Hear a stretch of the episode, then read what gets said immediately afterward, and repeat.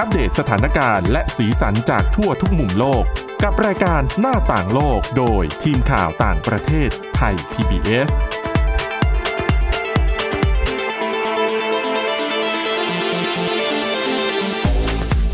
ดีค่ะคุณผู้ฟังขอต้อนรับเข้าสู่รายการหน้าต่างโลกค่ะ ก็สำหรับวันนี้นะคะ พวกเรากลับมาพบกับคุณผู้ฟังกันอีกครั้งนะคะ ก็วันนี้พบกับคุณทิตวันธีรนัยพงษ์และดิฉันสวรักษ์จากวิวัฒนาคุณค่ะ สวัสดีค่ะ สวัสดีคุณทิตวันด้วยนะคะ ก็เรียกว่าเป็นเทปแปลว่าเป็นการพบกันของเรากับคุณผู้ฟังนะหลังจากผ่านพ้นช่วงปีใหม่ของค่ะไทยๆมาแล้วนะคะ แม้ว่า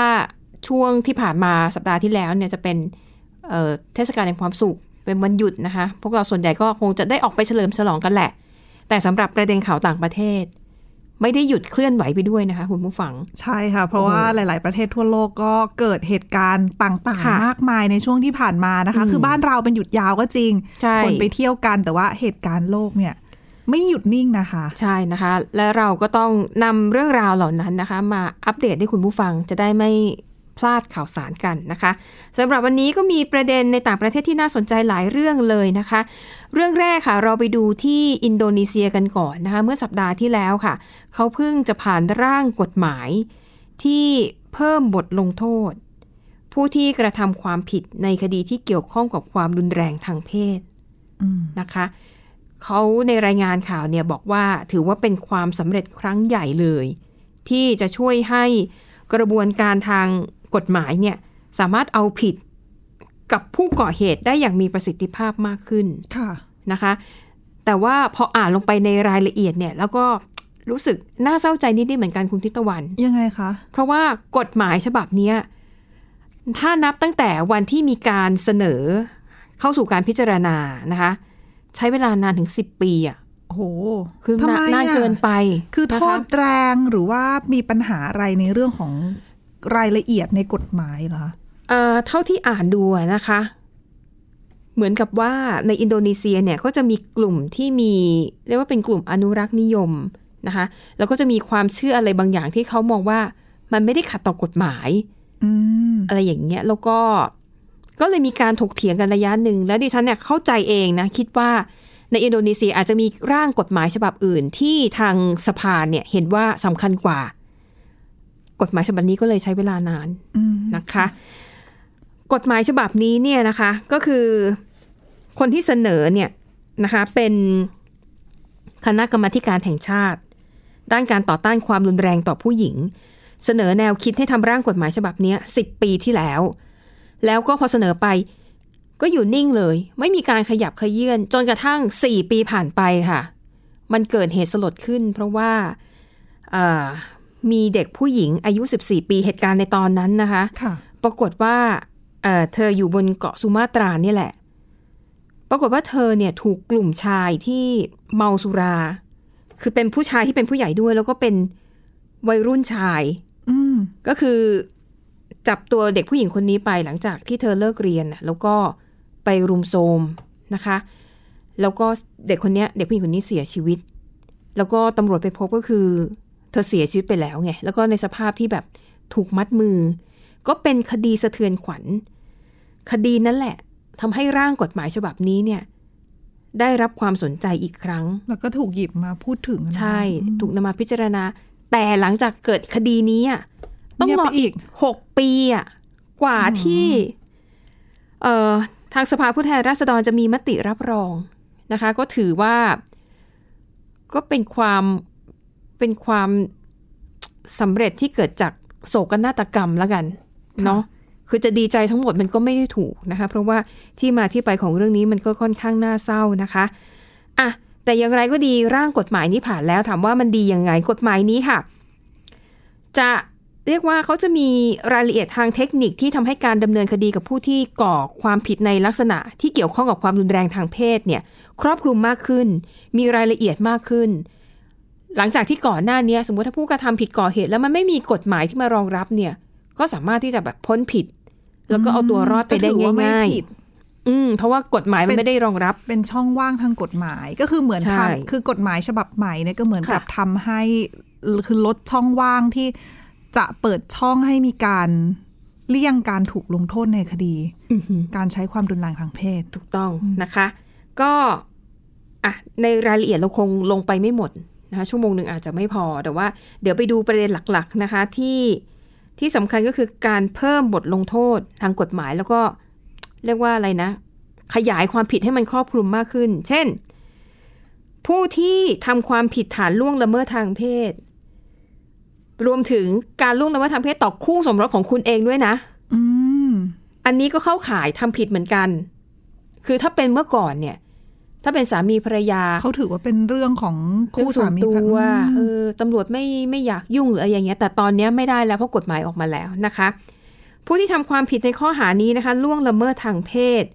ไม่ว่าจะเป็นบุคคลอื่น หรือเป็นคู่สมรสของตัวเอง ต้องโทษจำคุกสูงสุดไม่เกิน 12 ปีนะคะ ส่วนผู้ที่แสวงหาผลประโยชน์ทางเพศ มีโทษจำคุก 15 ปี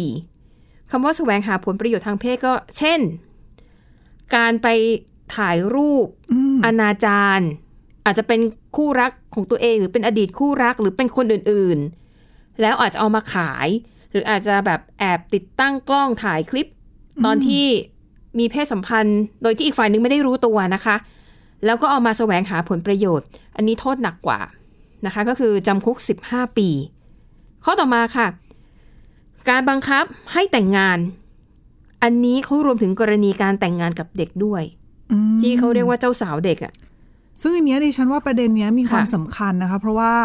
อันเนี้ยก็เป็นกรณีของอินโดนีเซีย แต่ว่าปัญหาเนี้ยเกิดขึ้นในอินเดียในหลายประเทศของเอเชียใต้ค่อนข้างเยอะเป็นปัญหารุนแรงเหมือนกันค่ะกับการที่เด็กต้องมาถูกบีบให้ให้ต้องแต่งงานทั้งๆที่ยังไม่ถึงวัยที่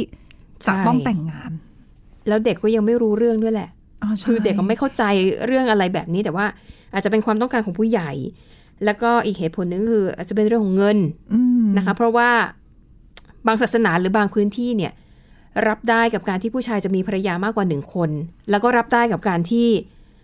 ส่งลูกสาวตัวเองไปเป็นเจ้าสาวของผู้ชายที่มีภรรยาแล้วเนี่ย ในบางพื้นที่ถือว่าเป็นเรื่องที่ยอมรับได้นะคะอะแต่สำหรับอินโดนีเซียก็เลยออกกฎหมาย ฉบับนี้มาก็ชัดเจนดีนะคะสำหรับโทษของผู้ที่บังคับให้แต่งงานรวมถึงการแต่งงานกับเด็กเนี่ย โทษจำคุก 9 ปีค่ะ แล้วก็การเผยแพร่เนื้อหาเกี่ยวกับการที่มีความสัมพันธ์ทางเพศ ที่ดิฉันตีความแล้วกันว่ามันน่าจะเป็นหมายถึงการข่มขืน คือคนที่อยู่ในคลิปเนี่ยไม่ได้สมไม่ได้สมยอม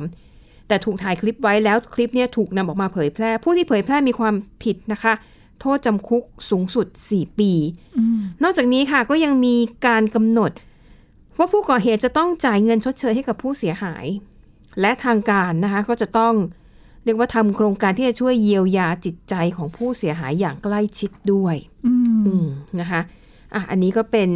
ถือว่าเป็นความสำเร็จครั้งใหญ่ เพราะว่าในอดีตที่ผ่านมาดิฉันว่าเหมือนกับหลาย ๆ ประเทศแหละพอมันเกิดเหตุอะไรในลักษณะนี้ขึ้นมาคนก็มีความรู้สึกสะเทือนใจค่ะก็ออกมาเรียกร้องกันแต่มันก็เหมือนกับไฟไม่ฟางอืมเพราะถ้าตราบใดไม่มีการออกกฎหมายออกมาอย่างเป็นรูปธรรมเนี่ยค่ะ การดำเนินคดีกับผู้ที่กระทำความผิด มันก็ไม่มีประสิทธิภาพ มันก็เลยอาจจะเป็นเหตุผลหนึ่งที่ทำให้คนที่คิดจะก่อเหตุคิดว่า ก็อยากทำก็ทำก็กฎหมายก็ไม่สามารถลงโทษอะไรฉันได้ อย่างมากก็โดนจับจับแล้วสอบสวนทำอะไรไม่ได้ก็ได้ปล่อยค่ะปล่อยแล้วสุดท้ายก็อาจจะอบางอกทีไปกก่รอคณีดีอีก บางกรณีโทษเบาด้วยนะคะอือหืออืมแล้วแถมในยุคนี้เป็นยุคที่มีเรื่องของโซเชียลมีเดียค่ะ การกระทำผิดหลาย ๆ อย่างเนี่ยบางทีก็ต้องกฎหมายก็ต้องปรับให้เข้ากับยุคกับสมัยด้วยอะนะคะค่ะ ทีนี้เมื่อกี้เราเล่าถึงกรณีที่ทำให้กฎหมายฉบับเนี้ยหลังจากที่ถูกดองไว้ 4 ปีเนี่ยได้รับความสนใจในอินโดนีเซียอีกครั้งก็คือกรณีที่มีเด็กผู้หญิงใช่ไหมที่ค่ะที่ถูกรุมโซมอะนะคะเหตุการณ์ในครั้งนั้นเนี่ยมันยังทำให้เกิดอันที่สงส์อีกอย่างหนึ่งนั่นก็คือค่ะเอ่อ รัฐบาลของอินโดนีเซียค่ะมีการเสนอบทลงโทษนะคะสำหรับผู้ที่ก่อเหตุข่มขืนผู้เยาว์เนี่ยก็คือการสับทางการนะคะเขาใช้คำว่าการฉีดไข่ฝ่อ ก็คือการใช้สารเคมีชนิดหนึ่งเนี่ยนะคะฉีดเข้าไปในตัวของผู้ที่ก่อเหตุที่ถูกตัดสินแล้วนะว่าทำความผิดจริงเนี่ยยาตัวนี้ค่ะจะไปยับยั้งการสร้างฮอร์โมนเพศชายจากอันทะ ฉีดไปแล้วมันจะทำให้ความต้องการของผู้ชายเนี่ยลดลง จะสร้างอสุจิไม่ได้ แล้วก็อวัยวะเพศของผู้ชายจะไม่แข็งตัวนาน 3 เดือน อันนี้เป็นหนึ่งในบทลงโทษสำหรับผู้ที่ก่อเหตุในคดีเกี่ยวกับในคดีทางเพศ ซึ่งปัจจุบันนี้มีหลายประเทศนะคะ ที่ใช้บทลงโทษแบบนี้ แต่แบบนี้จะเป็นบทลงโทษที่ที่แค่ครั้งเดียวแล้วจบหรือว่าเป็นระยะเวลานาน อันนี้ยังเป็นแค่ข้อเสนออยู่อ๋อนะคะ แต่ถามว่าฉีดยาหนึ่งครั้ง แล้วจะมีผลถาวรเลยไหมมาสามเดือนเนี่ยเท่าที่ดิฉันอ่านข้อมูลมาเนี่ย ก็คือสามเดือน ดิฉันเข้าใจว่าถ้าการจะฉีดให้เขา นั่นคือการทำหมันหรือเปล่า แต่มันชั่วคราวอืมใช่ไหมคะ ประเทศที่ใช้บทลงโทษแบบนี้อยู่แล้วเนี่ยนะคะ ก็มีโปแลนด์ มีเกาหลีใต้ มีรัสเซีย แล้วก็ในสหรัฐอเมริกาแต่ว่า เป็นบางรัฐเท่านั้นอืมนะคะก็มองว่านี่น่าจะเป็นอีกทางเลือกหนึ่งที่ที่น่าสนใจ เพราะว่าหนึ่งมันไม่ได้ทำให้เขาเป็นหมันถาวร ในอนาคตก็อาจจะกลับเนื้อกลับตัวทำตัวดีขึ้นนะคะแล้วบางคนก็มองว่ามันคือการให้โอกาสคน คนมีโอกาสทำผิดพลาดได้ แต่ว่าก็อาจจะใช้วิธีเนี้ยป้องกันไว้ก่อนเพื่อไม่ให้ไปก่อเหตุอีกอืมนะคะอะอันนี้แต่ก็นั่นคือก็ต้องมาพร้อมกับ เขาเรียกว่าอะไรความผิดในในในคดีในส่วนอื่น ๆด้วยหรือเปล่า เพราะว่าอย่างเหยื่อที่โดนกระทำอย่างเงี้ยค่ะเราก็ต้องไปดูว่าเขาโดนมากน้อยแค่ไหน หรือบางกรณีอาจจะถึงขั้นถึงขั้นเสียชีวิตก็ผู้ก่อเหตุก็อาจจะต้องโดนในคดีที่มากกว่านั้นหรือเปล่า อืมฮึใช่นะคะอะนั่นก็คือเรื่องราวนะคะกฎหมายที่ที่เกี่ยวข้องกับความรุนแรงทางเพศในอินโดนีเซียก็เกิดขึ้นเมื่อสัปดาห์ที่แล้วนี่เองนะคะ อะส่วนวันนี้คุณทิตวันก็นำอีกเรื่องหนึ่งที่น่าสนใจ เป็นเรื่องของปัญหาที่เกิดจากบุหรี่ไฟฟ้า คือถ้าพูดถึงบุหรี่ไฟฟ้า แล้วก็เรื่องของการโฆษณาการซื้อการขายเนี่ยค่ะหนึ่งในประเทศที่เป็นเจ้าใหญ่เลยในด้านบุหรี่ไฟฟ้าก็คือสหรัฐอเมริกานะคะอืมค่ะแล้วชื่อที่ถ้าสมมุติว่าเป็นคนที่ติดตามหรือว่าอะ พูดง่าย ๆ เคยใช้ผลิตภัณฑ์ของเขาค่ะอาจจะคุณพอคุ้นชื่อหรือติดตามข่าวสารอืมก็ตามเนี่ยอืมน่าจะพอคุ้นชื่อกับบริษัทจูมนะคะค่ะเป็นบริษัทผู้เอ่อเป็นบริษัทบุหรี่ไฟฟ้ารายใหญ่ที่สุดในสหรัฐอเมริกาค่ะ ก็บริษัทนี้โดนโดนทางการท้องถิ่นในหลายรัฐอืมทั่วประเทศเนี่ยฟ้องค่ะร้องในคดีเรื่องของการโฆษณาค่ะจูงใจวัยรุ่นให้มาใช้บุหรี่ไฟฟ้าค่อนข้างเยอะ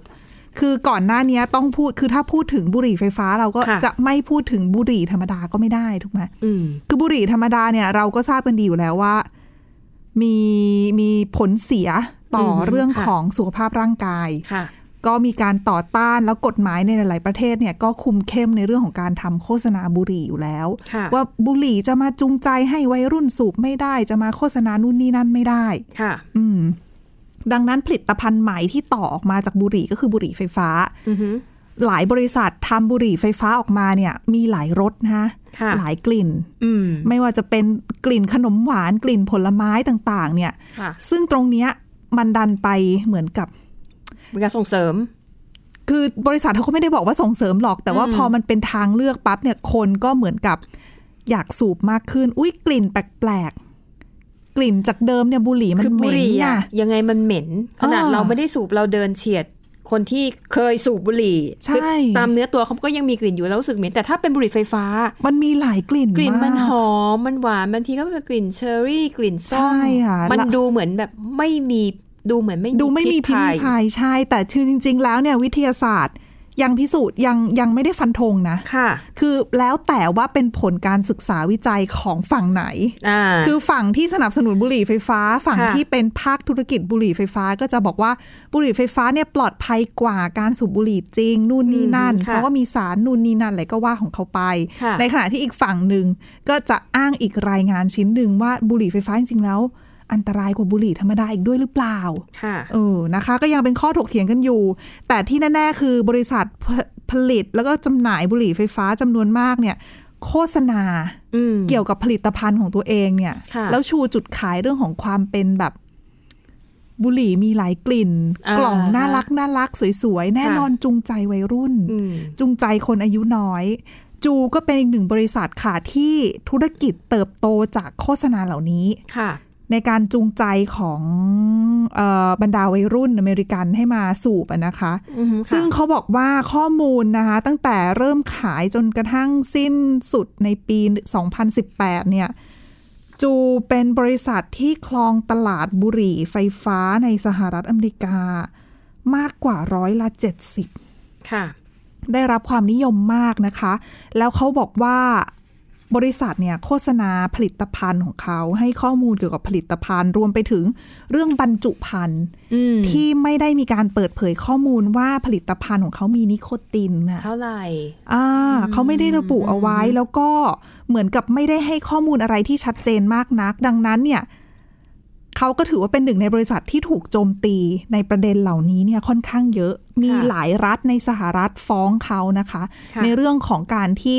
เขาโฆษณาจูงใจวัยรุ่นให้มาใช้ผลิตภัณฑ์ โกหกหรือปกปิดข้อมูล ให้ข้อมูลเท็จเกี่ยวกับเรื่องของสารเสพติดในค่ะผลิตภัณฑ์ของเขาเอง จากการฟ้องแต่ละรัฐค่ะล่าสุด วอชิงตันกลายเป็นรัฐที่ 4 นะคะ ที่มีการตกลงพูดคุยกับบริษัทบุหรี่ไฟฟ้าเจ้านี้ของสหรัฐนะคะค่ะแล้วก็ ทางบริษัทเนี่ยเขาตกลงที่จะจ่ายเงินเพื่อยุติคดีอืมเป็นค่ะยอดเงินนะคะ22 ล้าน5แสนดอลลาร์สหรัฐ คิดเป็นเงินบาทกลมๆ ก็อยู่ที่ประมาณ 755 ล้านบาทค่ะสำหรับรัฐวอชิงตัน ไม่ใช่แค่นั้น คือจ่ายเงินเสร็จ ก็มีการที่ทางบริษัทเขาออกมาระบุนะคะว่าเขาจะยอมถอนโฆษณาอืม ที่เป็นตัวปัญหานี่แหละ โฆษณาที่จะเป็นการจูงใจค่ะวัยรุ่นเอ่ยในช่องทางต่าง ๆ ซึ่งรวมถึงบนโซเชียลมีเดียด้วย ยังไงแบบจ้างคนมารีวิวอะไรอย่างนี้เหรอ อันนั้นรวมด้วยไหมเขาไม่ได้ระบุเรื่องของกรณีการรีวิวนะคะ เขาพูดค่ะถึงเป็นโฆษณาเลยอะอันเนี้ยอันเนี้ยต้องตั้งข้อสังเกตเพราะว่าเพราะบางเดี๋ยวคนมันนี้จะมีกรณีรีวิวใช่ไหมพอสื่อคะสังคมออนไลน์อะช่องทางในการโฆษณาสินค้าโห มันมีหลายช่องทาง ใช่ ยิ่งถ้าคุณดูซีรีส์เกาหลีบ่อยๆ คุณจะคุ้นเคยกับคำนี้ดีอ่าเขาเรียกว่าอะไรนะ ที่ไทยอินถูกต้องค่ะแหมคุณทิพย์ตะวัน คุณมองตาดิฉันรู้ใจไม่แต่แต่บางอย่างก็มันเนียนเนียนนะบางอย่างก็ไม่เนียน บางอย่างก็ไม่เนียนนะที่ฉันค่ะเห็นแบบ คนเราจะดื่มน้ำอะไรแล้วหันโลโก้น้ำออกมาใส่กล้องขนาดนั้น ใช่ไหมอ่ามัมันก็เป็น เทคนิคการโฆษณาก็ได้อีกแต่รูปแบบหนึ่งแต่ที่นี่เลยสงสัยว่ากฎหมายเนี่ยอืมไอ้ที่ว่าห้ามโฆษณาบุหรี่ไฟฟ้า มันจะรวมถึงเขาไม่ได้ระบุการทายอินอะไรแบบนี้แล้วมันด้วยหไม่ใช่กฎหมายด้วยไงอันนี้เป็นอ๋อสิ่งที่ทางค่ะบริษัทบอกเองว่า บริษัทจะปรับปรุงตัวนะค่ะในเรื่องของการโฆษณาอืมนั่นหมายความว่ากฎหมายก็ยังคงเปิดช่องอยู่ดีอ๋อเพราะว่านี่รีบจ่ายเงิน ยุติไปก่อนใช่ก็จบคดีไปก่อนนะนะคะค่ะแล้วก็ทางบริษัทเนี่ยบอกว่าโอเคจะถอนโฆษณาที่จูงใจวัยรุ่นค่ะทั้งบนโซเชียลมีเดียด้วยแล้วก็จะรวมถึงไปร่วมมือกับร้านธุรกิจห้างร้านต่างๆ ในรัฐค่ะวอชิงตันเนี่ยในการที่จะไม่ให้มีการจำหน่ายบุหรี่ไฟฟ้าให้กับคนที่อายุต่ำกว่าเกณฑ์ต่ำยังไม่บรรลุนิติภาวะ ก็คือยังขายอยู่ดีนั่นแหละ แต่เรียกว่าอาจจะจำกัด คือจริงๆอันควบเนี้ยคุมันมอายุคนที่ซื้อ ในแง่หนึ่งบางคนเขาก็มองว่าควรที่จะไปทำที่ตัวกฎหมายเลยหรือเปล่าอืมว่าบังคับค่ะว่าไม่ให้ขายให้กับกลุ่มอายุเท่านี้ถึงเท่านี้นะ แบบรูปแบบเดียวกับค่ะกฎหมายที่ใช้กับบุหบุหรี่รี่ แต่ว่าโอเคก็คาดว่าคงจะมีกระแสต่อต้านใช่จากภาคธุรกิจค่อนข้างเยอะจึงทำให้การผ่านกฎหมายอาจจะอะมีความล่าช้าหรือว่าใช่ค่ะตะกุกตะกักในบางอย่างอะนะคะอะและอย่างที่บอกไปว่า รัฐวอชิงตันเป็นรัฐที่สี่คือก่อนหน้านี้มีหลายบหลายรัฐที่ฟ้องในลักษณะเดียวกันนี้อะนะอันคะนี้รัฐวอชิงตันหรือกรุงวอชิงตันอ๋ดีอซีดิฉันขออภัย รัฐวอชิงตันค่ะอ่าเออค่ะไม่ใช่ดิฉันเรียกผิด ขออภัย ไม่ไม่เป็นไรไม่เป็นไร เพราะค่ะว่าดิฉันเข้าใจว่าคุณผู้ฟังหลายท่านก็อาจจะสับสับสนสน เพราะว่าเดี๋ยวบางทีเราดูภาพยนตร์หรือดูข่าวเนี่ยบางทีในข่าวเขาก็เรียกวอชิงตันเฉยๆบางเอทีอแต่มันหมายถึงกรุงวอชิงตันดีซีอะไรอย่างเงี้ย ก็ก็ต้องก็ต้อง ชะคือเวลาดูก็ต้องเขาเรียกว่าศึกษารายละเอียดใช่ค่ะ ให้ดี แต่กรณีนี้เป็นรัฐวอชิงตันนะคะค่ะแล้วก็ก่อนหน้านี้เนี่ยมีรัฐอื่นด้วยที่ตกลงจ่ายเงินกันไปแล้วนะคะค่ะก็มีแอริโซนาแล้วก็นอร์ทแคโรไลนาค่ะ โดยก่อนหน้านี้ทางบริษัทก็คือเหมือนเคสนี้เลยคือบริษัทบอกว่า คือปฏิเสธข้อกล่าวหานะ ค่ะ คือที่โดนกล่าวหาว่า ว่าจูงใจว่าทำผิดปกปิดข้อมูลต่างๆเนี่ยคือเขาไม่ได้ยอมรับว่าเขากระทำความผิดค่ะเพียงแต่เขาโอเคยอมที่จะจ่ายค่าอืมเขาจะเรียกว่าค่าเสียหายนะตกลงเพื่อยุติคดีอย่างนี้ดีกว่าอืมแล้วก็ตอนนี้ยังมีเขาเรียกว่ายังมีคดีความในลักษณะเดีอียวกกันหลายรัฐเลยใช่ไหม ใช่ค่ะ ก็ค่ะมีทั้งใหญ่ ๆ รัฐใหญ่ ๆ ก็มีนิวยอร์กนะคะ แล้วก็แคลิฟอร์เนีย ที่เนี่ยเดี๋ยวก็คงจะต้องมีข่าวออกมาอีกในเรื่องของการตกลงอืมหืเรื่องค่ะของการจ่ายเงินค่ะให้แก่กันน่ะนะคะค่ะเพราะว่าก็ทางรัฐก็ต้องเอาเงินเหล่านี้ไปใช้ในเรื่องของการดูแลคนที่ป่วยจากการใช่สูบใช่บุหรี่ใช่ไหมคะอืมทีนี้อย่างที่คุณทิตวันพูดไปว่าเอ๊ะทำไมหลาย ๆ ประเทศถึงไม่ไม่ไม่ใช้กฎหมาย หรือว่าออกกฎให้เหมือนกับบุหรี่แต่ธรรมดาเลยอืมเหตุผลคุณทิตวันก็พูดไปแล้วแหละ เพราะว่า มันยังไม่มีผลวิจัยหรือหลักฐานทางวิทยาศาสตร์ที่ชี้ชัดได้เลยนะคะ ว่าตกลงบุหรี่ไฟฟ้าเนี่ยมันปลอดภัยจริงหรือไม่ เพราะว่าแต่ละฝ่ายก็จะหยิบแต่ข้อมูลที่มันเอื้อประโยชน์ให้กับตัวเองขึ้นมาพูด ค่ะ แม้แต่องค์การอนามัยโลกนะคะ ก็ยังบอกเลยว่ามันมันไม่มีข้อสรุปที่แน่ชัด แต่องค์การอนามัยโลกเนี่ยนะคะ ให้ความเห็นว่า ผลิตภัณฑ์ที่เกี่ยวข้องกับบุหรี่ไฟฟ้าเนี่ยเป็นภัยต่อสุขภาพและไม่ปลอดภัย แต่ประเด็นคือตอนเนี้ยมันไม่ได้มีรายงานผลกระทบในระยะยาวอืมแล้วก็ไม่มีรายงานที่เปรียบเทียบชัดๆค่ะ แบบไม่มีใครโต้แย้งได้ว่าระหว่างบุหรี่ไฟฟ้ากับบุหรี่ทั่วไปอันไหน อันตรายยังไงมากน้อยกว่ากัน ดังนั้นเนี่ยมันก็เลยทำให้ แต่ละประเทศก็จะมีแนวทางเฉพาะของตัวเองค่ะ ในการจัดการใช่อืมนะคะ ดิฉันดูแล้วเนี่ยจากข้อมูลเนี่ยครึ่งครึ่งๆเลยนะของทั้งโลกอะที่สนับสนุนกับกับไม่สนับสนุนใช่นะคะ แต่สำหรับประเทศไทยอะคุณผู้ฟัง บุหรี่ไฟฟ้าถือเป็นของต้องห้ามนะคะ ถูกจัดว่าผิดกฎหมาย ห้ามนำเข้าโดยเด็ดขาดตามประกาศกระทรวงพาณิชย์ พุทธศักราช 2557 นะคะผู้ฝ่าฝืนเนี่ยจำคุกไม่เกิน 10 ปีนะคะ หรือว่าปรับเป็นเงิน 5 เท่าของสินค้าที่นำเข้ามา ถูก เอ่อเรียกว่าอะไรจะโทษจำคุกด้วย โทษปรับเงินด้วย ถูกริบสินค้าด้วยนะคะ แต่ดิฉันก็ประหลาดใจมาก เราก็ยังคงเห็นคนสูบบุหรี่ไฟฟ้าตามถนนนะ แล้วแพลตฟอร์มขายสินค้าออนไลน์ทั้งหลายเนี่ย ขายอุปกรณ์เกี่ยวกับบุหรี่ไฟฟ้า เออกระเริกมาก จนดิฉันต้องเริ่มไม่มั่นใจแล้วว่า ตกลงนี่ผิดกฎหมายจริงหรือเปล่า ดิฉันก็ไปค้นอ๋อข้อมูล เพราะว่าเคยเคยทำวิเคราะห์เรื่องเรื่องพวกเนี้ยอยู่ช่วงหนึ่ง ยังไงกฎหมายก็ยืนยันว่ามันผิด ค่ะ แต่อันนี้แหละดิฉันก็ได้แต่เก็บความสงสัยไว้ในใจ แล้วทำไม คือก็ยังเดินไปเดินมาแล้วก็เห็นคนสูบกันแบบ ก็ไม่ได้กลัวตำรวจ การซื้อขายก็ยังคงเป็นไปอย่างปกติดิฉันแต่ก็เลเรายก็จะอาจจะไม่ได้เห็นการซื้อขายตามร้านหรือเปล่า ตามแบบช่องทางการขายที่เป็นช่องทางทางการค่ะ เช่นตามห้างสรรพสินค้าอะไรอย่างหรืนี้อเหรว่าอเป็นช็อปของเขาอะไรอย่างเงี้ย เออน่าสนใจนะมันก็จะมีน่าจะลองไปถามเขาดูว่าเผื่อเขาอาจจะมีแอบแอบๆอยู่ข้างในไง เหมือนทุกวันนี้ที่เราออกกฎหมายว่าห้ามนำซองบุหรี่ออกมาโชว์ค่ะไม่แต่แต่นั่นถ้าคือไปห้าถามมโชว์ไง แต่ถ้าถามว่ามีขายไม่มีบุหรี่ไฟฟ้าก็อาจจะเหมือนกันไง แต่กรณีนี้ถ้ากฎหมายระบุว่าห้ามจำหน่าย ห้ามนำเข้าเนี่ยดังนั้นถ้ามีก็ถือว่าผิดนะคะ ใช่ไหมอะนะคะ และนั่นแหละค่ะมันก็คือเป็นเหตุผลที่ทำให้กฎหมายที่เกี่ยวข้องกับบุหรี่ไฟฟ้าในแต่ละประเทศเนี่ย แตกต่างกันอย่างสิ้นเชิง บางประเทศเนี่ยห้ามเด็ดขาดเลย บางประเทศเนี่ยห้าม บางประเทศไม่ห้าม แต่มีข้อจำกัดมีข้อกำหนดนะคะ อย่างเช่นอะขายบุหรี่ไฟฟ้าได้นะ แต่ว่าไอไอตัวน้ำยาที่จะใช้สูบอะก็จะมีข้อกำหนดบางประเทศบอกว่าขายได้นะ แต่ห้ามขายแบบที่มีกลิ่น มีกลิ่นหอมๆหวานๆเพราะอันนั้นน่ะจูงใจเหมือนกับดิฉันว่าใช่เด็กๆ คือคนที่อะในหมู่วัยรุ่นเนี่ยน่าจะชอบ และจุดนี้แหละเป็นจุดขายที่ทำให้ยอด การสูบบุหรี่ไฟฟ้าในกลุ่มของไอคนอายุน้อยใช่มันค่ะมันพุ่งสูงขึ้น บางประเทศก็เลยบอกว่าตัอะขขายได้นะ แต่ต้องขายแบบชนิดที่แบบไม่มีกลิ่นอืมหรือแบบมีกลิ่นฉุนๆ ที่ค่ะให้รู้ว่ามันมีนิโคตินหรืออะไรอย่างเงี้ยนะคะ อะก็เป็นข้อมูลที่น่าสนใจก็เอามาเล่าสู่กันฟังเพราะว่าเออ ในประเทศไทยเองอย่างที่บอกไปแล้วผิดกฎหมายนะ แต่ว่าก็ยังคงสูบกันอยู่ ปัจจุบันนี้นะคะ ประเทศทั้งโลกเนี่ย ประเทศที่อนุญาตให้จำหน่ายบุหรี่ไฟฟ้ามีทั้งหมด 76 ประเทศ